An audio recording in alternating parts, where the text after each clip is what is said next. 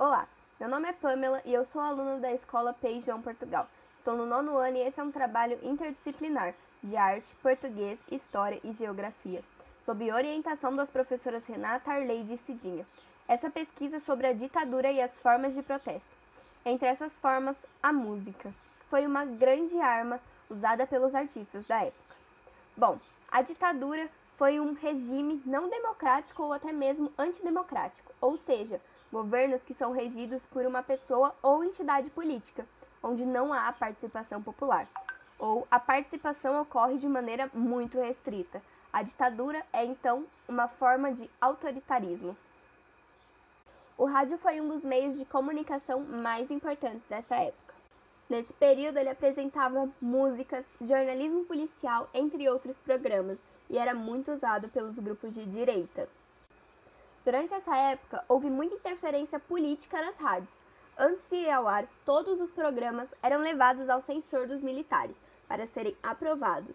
Se na escala estivessem músicas de cunho ideológico, como as de Chico Buarque, essa música era retirada da rádio e recebia uma advertência, e caso persistissem, eram punidas, mas isso raramente acontecia, pois temiam aos censores.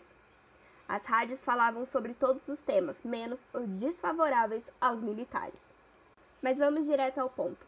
Hoje eu vim analisar e falar um pouco sobre a música O Bêbado e a Equilibrista de Elis Regina. Essa música foi lançada em 1979 no álbum Essa Mulher de Elis Regina. O Bêbado e a Equilibrista foi adotada pelos brasileiros como hino da anistia, em referência à lei que concedeu perdão aos perseguidos políticos e abriu caminho para o retorno da democracia no país. Foi composta por João Bosco e Aldir Blanc, mas originalmente pensada por Bosco como uma homenagem a Charlie Chaplin, falecido em 1977. A harmonia, por exemplo, tem passagens melódicas, propositalmente parecidas com Smile, do filme Tempos Modernos. Assim como outras músicas escritas durante a ditadura, a letra de O Bêbado e a Equilibrista é recheada de metáforas utilizadas para denunciar a situação do país. Como adiantei, a música foi pensada por Bosco, com o intuito de homenagear Charlie Chaplin, que havia morrido no Natal de 1977. Estava em Minas, naquelas festividades de Natal e Ano Novo, e as pessoas já entrando no clima carnavalesco. Comecei a querer fazer algo no violão que ligasse Chaplin àquele momento musical brasileiro, carnavalesco, disse o músico. Segundo ele, a inspiração surgiu pelo fato de Chaplin tratar de temas a favor dos miseráveis, mas com alegria. E no final dos filmes havia sempre um horizonte onde você podia chegar a pensar e um dia viver em um mundo diferente, não tão desfavorecido como este. Na época da composição estava em vigor o Ato Institucional número 5, decreto que deu início aos anos mais duros do regime militar, que resultaram em inúmeras perseguições, exílios, prisões, torturas, mortes e desaparecimento de opositores. Um dos exilados era o sociólogo Herbert de Souza, o Betinho, irmão do cartunista Enfield e do músico Chico Mário. Em uma conversa com os irmãos de Betinho, Aldir Blanc teve a ideia de fazer da música um protesto pela volta de todos os exilados perseguidos, pelo ponto de vista de um personagem chapliniano, o bêbado. A música acabou caindo nas mãos de Elis Regina, que se apaixonou pela letra, e a faixa acabou informalmente se tornando o hino da anistia, ao pedir pela volta do irmão de Enfield, ela passou a mobilizar milhares de pessoas pelo fim da repressão. Em entrevista, Elis declarou que acreditava que a música poderia ser um empurrãozinho a mais na questão, ou seja, uma forma de incentivar a volta da democracia e da liberdade de expressão. Agora vamos ouvir e analisar alguns trechos da música.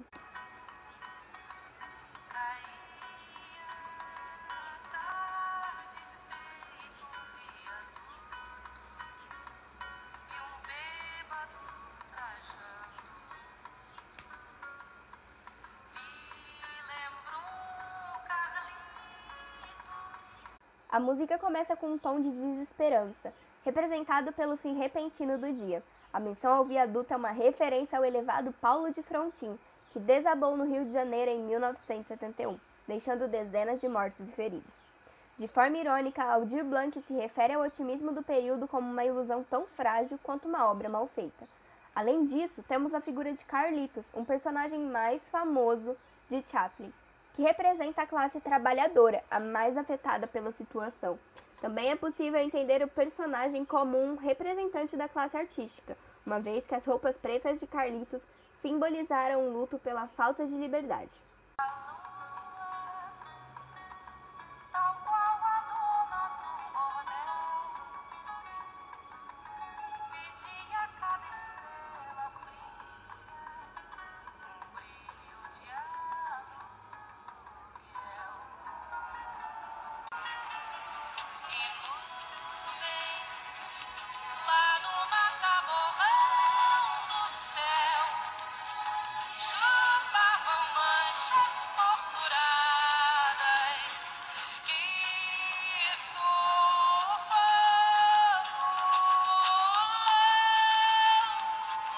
Mata-borrão era um papel absorvente usado para remover excessos de tinta das canetas de tinteiro, ou seja, um utensílio para eliminar erros. Assim, o verso nuvens no mata-borrão do céu se refere às torturas e desaparecimentos promovidos pelo regime militar. Os torturadores são representados pelas nuvens, enquanto o mata-borrão simboliza o doicode, órgão de repressão do governo. Durante esse período era comum que opositores fossem eliminados pelos militares, forjavam situações para justificar e abafar as mortes.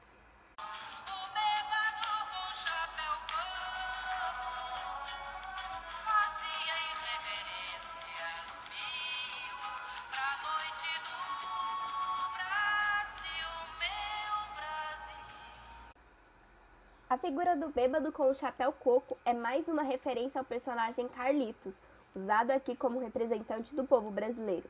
Assim como Carlitos, que mantinha reverência diante das dificuldades, o povo continuava tentar a levar a vida como um bom humor, acreditando que dias melhores chegariam.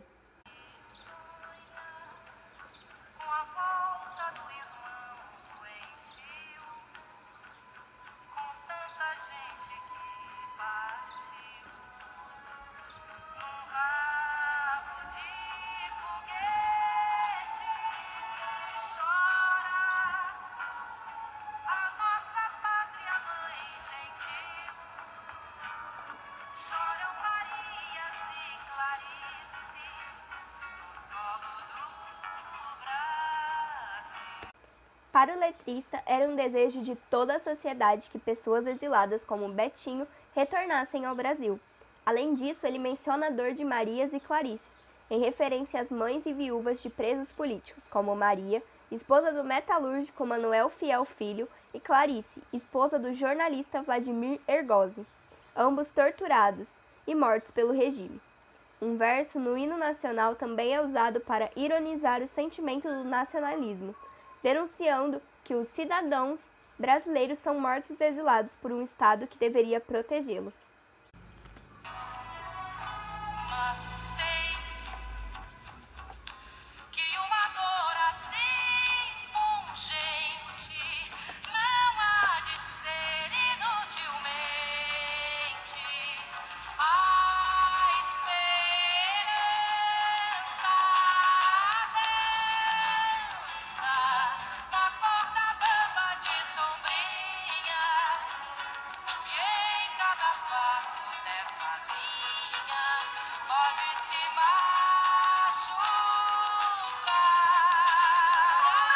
A música, que começa em um tom de desalento, termina com uma mensagem de fé. A luta de pessoas contrárias ao regime que sonhavam com uma abertura democrática não seria em vão. A esperança, mesmo que frágil e andando de sombrinha na corda bamba, existia.